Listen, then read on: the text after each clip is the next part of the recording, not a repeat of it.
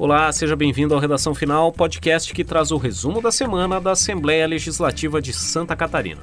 Nós estamos todas as sextas-feiras com um programa novo nas principais plataformas de áudio e também no site do Parlamento Catarinense. Eu sou João Guedes, repórter da Rádio L, e comigo está a coordenadora da rádio, a Suelen Costa. Olá, Suelen. Oi, João. Essa é a edição de número 77 do Redação Final. A gente começa falando sobre a prorrogação do estado de calamidade pública em Santa Catarina devido à pandemia. No segundo bloco, a iniciativa de incentivo à doação de cabelos para pessoas submetidas à quimioterapia. Na terceira parte do programa, a proposta para dar mais transparência à gestão das escolas estaduais. Vamos em frente.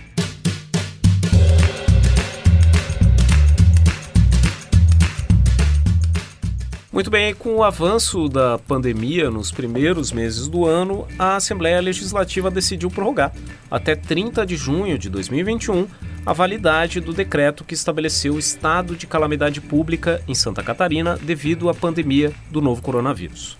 Na sessão ordinária da quarta-feira, no dia 24 de março, os deputados aprovaram um projeto de decreto legislativo que determinou o alongamento desse prazo do período de calamidade pública até 30 de junho. Anteriormente, o decreto que estava em vigor previa o encerramento da calamidade no dia 31 de março de 2021. Houve um primeiro decreto que foi publicado pela Assembleia Legislativa, aprovado em plenário no mês de março de 2020, que previa a calamidade pública até 31 de dezembro de 2020. No final do ano, como a pandemia não havia arrefecido, os deputados aprovaram aqui na casa uma prorrogação até 31 de março de 2021, que era a que estava em vigor, e agora, com essa nova alta, com esse recrudescimento da epidemia, os deputados aprovaram essa nova mudança, a prorrogação do decreto até 30 de junho de 2021. A mudança foi proposta pela mesa diretora, que é autora do texto do decreto legislativo. Mas qual é a importância de se fazer esse tipo de decreto de estabelecer um estado de calamidade? A questão é que quando se publica um decreto dessa natureza, quando se tem uma situação grave desse tipo aqui em Santa Catarina, tendo o decreto, o governo do estado fica livre da obrigação de cumprir determinadas metas fiscais relacionadas à gestão dos recursos do governo do estado. Assim, o Poder Executivo tem mais liberdade e agilidade para remanejar o orçamento para atender medidas necessárias para o enfrentamento da pandemia. Depois da votação, a gente conversou com o líder do governo, o deputado José Milton Schaefer, do PP, que falou para a gente sobre esse impacto da extensão da calamidade pública. Então, a prorrogação, ela dá condições né, do governo de tomar medidas com maior celeridade que o momento requer. Ela permite, por exemplo, que o governo é, continue pagando a gratificação de produtividade médica que ele vem pagando para os médicos, para os enfermeiros, técnicos de enfermagem, profissionais que estão atuando nas UTIs aí do estado de Santa Catarina. E sem esse projeto de prorrogação da situação de calamidade, esses profissionais iam perder esse incentivo. No momento em que nós estamos no, no ápice da pandemia em Santa Catarina. Apesar do momento de alta nos casos, de alta no número de óbitos da pandemia aqui no estado, esse projeto de prorrogação do estado de calamidade pública acabou recebendo votos contrários no plenário. Os deputados Sargento Lima e Gessé Lopes, do PSL, votaram contra a extensão da calamidade pública e também o deputado Bruno Souza, do Novo. O deputado Bruno Souza fez críticas durante a sessão a essa possibilidade de prorrogação. O deputado questionou a possibilidade de flexibilizar parâmetros de responsabilidade fiscal para o governo do estado, no momento em que o governo catarinense vem registrando recordes de arrecadação nos últimos meses. Para o deputado Bruno Souza, isso seria uma contradição considerar que o estado vive numa calamidade pública Vamos ouvir o que disse o deputado Bruno Souza. O executivo tem se vangloriado de ter recordes de arrecadação mês após mês. Em janeiro tivemos uma arrecadação de 3,034 bilhão, em fevereiro 2,8 bilhão de reais. Em março ainda não fechou, mas enfim, o executivo caminha para ter um ano, por incrível que pareça, enquanto a sociedade vai mal, o Estado terá um ano próspero. Então, o Executivo não parece ter muito, muitas razões para ter um decreto desse que flexibiliza justamente os parâmetros de responsabilidade fiscal. Então, por isso eu votei contrário. Bom, a pandemia do coronavírus motivou a publicação desse decreto que estabeleceu o estado de calamidade e também motivou a apresentação de propostas relacionadas à vacinação aqui em Santa Catarina. Duas delas foram aprovadas em plenário na quarta-feira aqui na Assembleia. Uma delas determinou a isenção de imposto para os imunizantes, é isso, Suane? Exatamente, João. Foi aprovado por unanimidade o projeto de lei número 58 do deputado Milton Obos, do PSD. Nessa proposta, fica isenta a cobrança de ICMS às operações relativas à compra, inclusive de importação, de vacinas contra a Covid-19 e também fica livre de ICMS a compra, a aquisição de insumos necessários para a fabricação de vacina. O parlamentar, o deputado Milton Obos, fala que sabe, que tem conhecimento da escassez de vacinas no mercado, mas, segundo ele, é importante um projeto garantir que o governo tenha essa possibilidade, né, tenha esse instrumento para baratear a compra dos imunizantes no futuro. Segundo o deputado Milton Obos, Santa Catarina é um dos principais centros logísticos do Brasil e quando houver vacinas à disposição, o estado estará então preparado para comprá-las dessa forma mais facilitada, com essa isenção do ICMS. Essa iniciativa, esse projeto de lei, foi elogiado pelos parlamentares, em especial o deputado Sargento Lima, do PSL, e também pela deputada Paulinha, do PDT. Ressalto que ele foi aprovado por unanimidade no plenário da Assembleia. Bom, essa proposta ela também, de certa maneira, contemplaria compras privadas, eventuais compras privadas, no momento em que houver a possibilidade de laboratórios, empresas privadas adquirirem esses imunizantes aqui no estado, também poderiam contar com essa isenção do ICMS na compra das vacinas. Depois da sessão, a gente pegou uma palavra do deputado Milton Obos, do PSD, o autor da proposta. Vamos ouvir o que ele disse. Que bom que a lei nacional também prevê que estados, municípios e a iniciativa privada, se acharem vacina para comprar, possam comprar tudo isso vai ajudar, porque a nossa grande prioridade é a vacina. E por isso nós tomamos a liberdade, de forma pioneira nos estados, de apresentar esse projeto de lei para que, conseguindo se importar vacinas por Santa Catarina, já que nós temos um grande centro logístico de importação aqui, essas vacinas entrem sem o pagamento de impostos. Bom, esse projeto do deputado Milton Obos, que a gente estava falando, é o PL número 58 de 2021, e na quarta-feira os deputados também aprovaram o projeto de lei número 35 de 2021, de autoria do deputado Neudi Sareta, do PT. É um texto que estabelece normas para uma possível aquisição de imunizantes pelo governo do estado. Entre os parâmetros que o texto estabelece está que o Estado poderá comprar vacinas com eficácia global mínima de 50% e também permite que o Poder Executivo celebre convênios com a iniciativa privada para poder operacionalizar a logística de imunização dos trabalhadores das empresas catarinenses. Na quarta-feira, a gente conversou com o deputado Neudi Sareta do PT, que, após a aprovação da proposta, defendeu que o governo catarinense busque a compra direta de vacinas sem depender do Ministério da Saúde. O Estado precisa ser proativo. Nós temos o Programa Nacional de Imunização, cujas vacinas estão chegando em quantias pequenas e é preciso que o Estado vá atrás também, firme contratos, porque não se sabe, inclusive, no futuro, quantas doses serão necessárias. Hoje o estudo indica à exceção da vacina da Janssen, que é uma dose, que são duas doses. Mas já há estudos que falam em uma possível terceira dose. Então é importante que se firme contrato com as farmacêuticas que têm disponibilidade, que a gente entre nesta fila. Bom, esse projeto do deputado Nildo Sereta, assim como o projeto do deputado Milton Obos, ainda precisam da sanção do governador Carlos Moisés para virar lei aqui em Santa Catarina. E esse foi o primeiro bloco do Redação Final. Na segunda parte do programa, a gente fala da proposta aprovada que prevê uma iniciativa de solidariedade às pessoas submetidas à quimioterapia.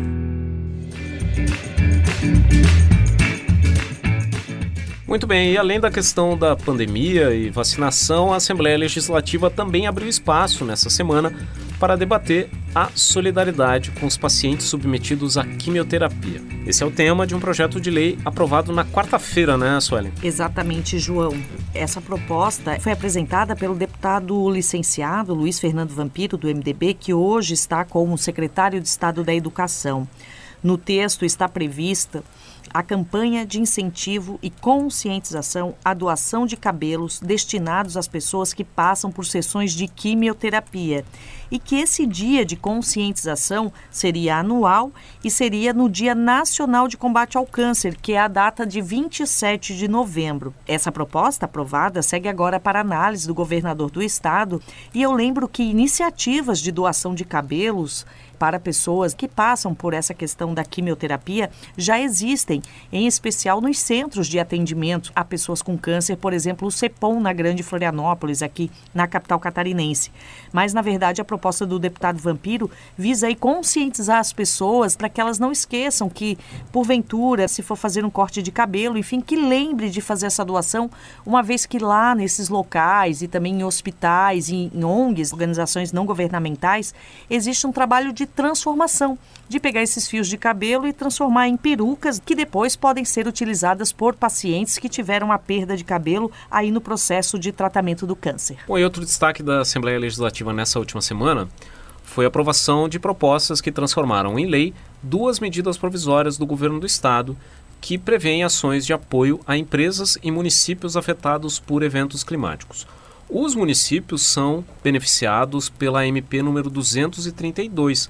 É uma iniciativa que agiliza a transferência de recursos em caráter emergencial para as prefeituras das localidades afetadas pela estiagem ocorrida no ano de 2020. O texto prevê o repasse de 50 mil reais para cada município durante a vigência dos respectivos decretos de calamidade pública ou emergência. A ideia é reduzir a burocracia que ocorre quando uma prefeitura precisa recorrer ao governo do estado para fazer determinadas obras necessárias para amenizar os efeitos da estiagem. Por isso se determinou essa iniciativa em que assim que há o decreto de calamidade pública e esse decreto é reconhecido pelo governo do estado, já há esse repasse de 50 mil reais e evidentemente a prefeitura precisa comprovar os gastos, seguir a legislação relacionada a licitações. Eh, não existe uma liberdade total para aplicar esses recursos, apenas se busca uma maior agilidade no socorro do Estado às prefeituras. A outra medida provisória busca socorrer as empresas afetadas por eventos climáticos. A MP 234 criou o programa Recomeça SC, que já, já está em vigor, já está ajudando empresas, principalmente do Alto Vale do Itajaí, mas agora, com a aprovação da lei, esse programa se torna permanente. É uma linha de crédito do Badesc que tem juros subsidiados para financiar a recuperação e reconstrução de micro, pequenas e médias empresas que foram prejudicadas por desastres naturais em municípios que decretaram estado de calamidade pública. O líder do governo na casa, o deputado José Milton Schaefer do PP, falou com a gente sobre o Recomeça SC. Esse projeto já está em vigor através da medida provisória e a prorrogação dela transformando ela agora em um projeto de lei definitivo, ela cria um instrumento que vai ser muito útil também para o futuro. No momento, esta medida provisória já apoiou 169 projetos dos 208 que se inscreveram, principalmente nos municípios de Presidente Getúlio, Ibirama e Rio do Sul, nessa última catástrofe. Já estão com os recursos em caixa reconstruindo os seus negócios. Bom, e também foi destaque nessa última semana aqui na Assembleia Legislativa a aprovação na Comissão de Finanças de um projeto de lei que reduz a burocracia de parte da legislação ambiental. Que projeto é esse, Sueli? Bom, João, se trata do projeto de lei 242 do ano de 2020 e é de autoria do deputado Coronel Mocelin do PSL. Ele altera o Código Estadual do Meio Ambiente para autorizar excepcionalmente a remoção e a utilização de vegetação afetada por fenômenos climáticos ou seja, aquela árvore que caiu é, no acostamento de uma rodovia e geralmente se precisaria né, fazer toda uma consulta, uma licença prévia, enfim, te, teria que chamar uma equipe para verificar aquela situação. Neste caso, com essa alteração, a pessoa pode fazer, desde que essa árvore, esse galho, esteja acarretando algum tipo de risco à segurança e ao patrimônio das pessoas ou interferindo aí na execução de ações cotidianas, como por exemplo o trânsito. Essa proposta visa facilitar, né, na verdade, o dia a dia das pessoas que enfrentam isso, sobretudo nas regiões mais rurais do estado ou quem mora mais em faixas de rodovias estaduais e federais, facilitando para que essa questão de um vento, de uma situação climática não gerar todo um processo conturbado para aquela localidade. Essa proposta, ainda antes de ir ao plenário, deve ser analisada pelas comissões de turismo e meio ambiente e depois pela comissão de agricultura e política rural. Portanto, ela ainda passa por duas comissões antes de ter a aprovação em plenário. Muito bem, e esse foi o segundo bloco do Redação Final. Na terceira parte do programa, a gente destaca a proposta que prevê uma maior transparência na gestão das escolas públicas estaduais.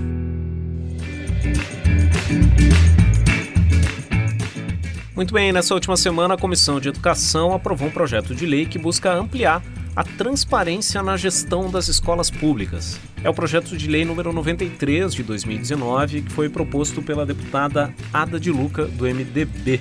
A proposta prevê a criação do Portal da Transparência das Escolas Públicas Estaduais, que seria uma ferramenta no site da Secretaria de Estado da Educação. O texto ele relaciona quais tipos de informações que devem constar para cada escola estadual nesse portal da transparência. Prevê informações sobre o corpo de professores e de funcionários técnico-administrativos, também informações sobre infraestrutura e principalmente o registro dos repasses financeiros feitos pelo governo para cada uma das escolas e também o registro detalhado das despesas dessas escolas e também informações sobre obras, serviços e aquisições de equipamentos imóveis. A matéria também prevê que associações de pais e professores, assim como entidades da sociedade civil e também associações de moradores, podem solicitar visitas e vistorias nas escolas, tanto para acompanhar a execução de obras, instalação de equipamentos, como também para verificar se as informações disponíveis no portal da transparência estão corretas.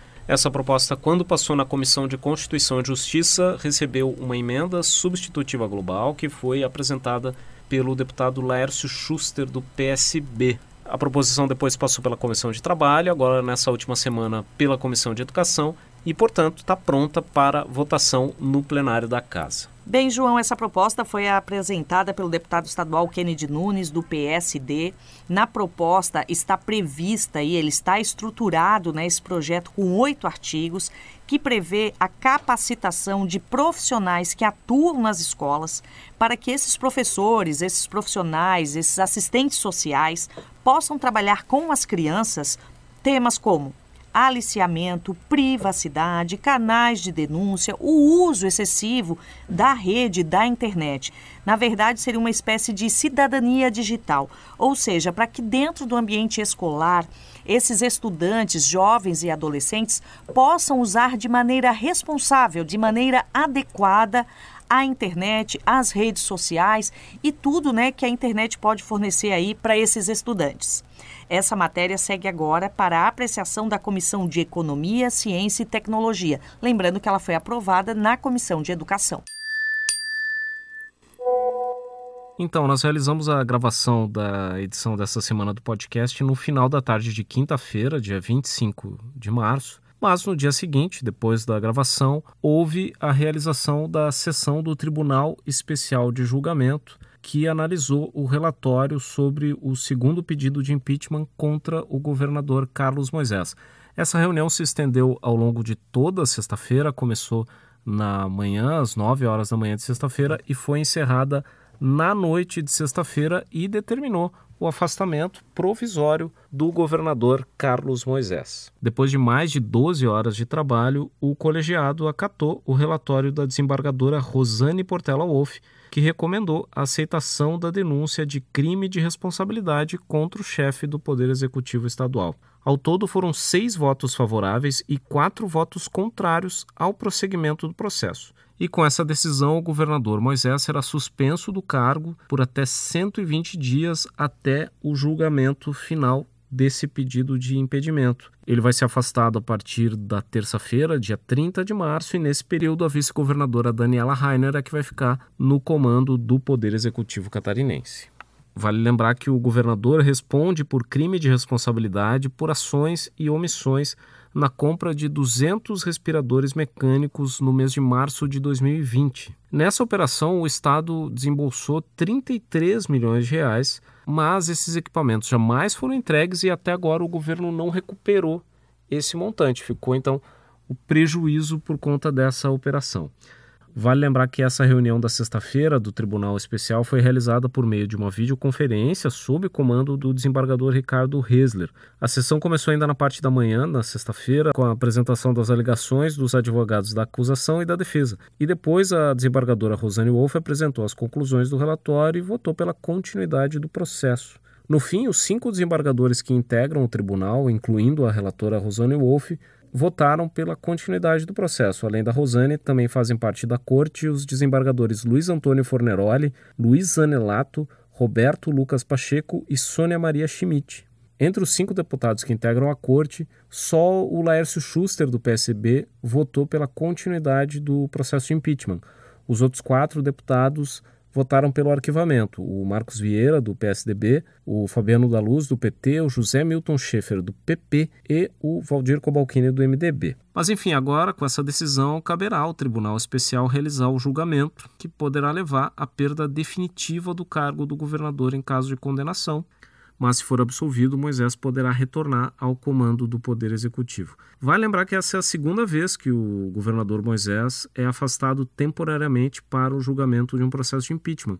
Esse é o segundo pedido de impedimento que ele responde. No ano passado, o governador respondeu a um primeiro processo de impeachment em que ele era acusado de crime de responsabilidade na concessão de reajuste salarial que resultou na equiparação dos vencimentos dos procuradores do Estado com os procuradores da Assembleia Legislativa. Na época, ainda no mês de outubro, essa denúncia foi acatada pelo Tribunal Especial de Julgamento do primeiro impeachment. O governador foi afastado provisoriamente, ficou um mês fora do cargo, mas no mês de novembro, no julgamento final, ele foi absolvido e retornou ao comando do governo catarinense. Agora teremos novamente esse processo. O governador vai ser afastado, até a realização do julgamento final.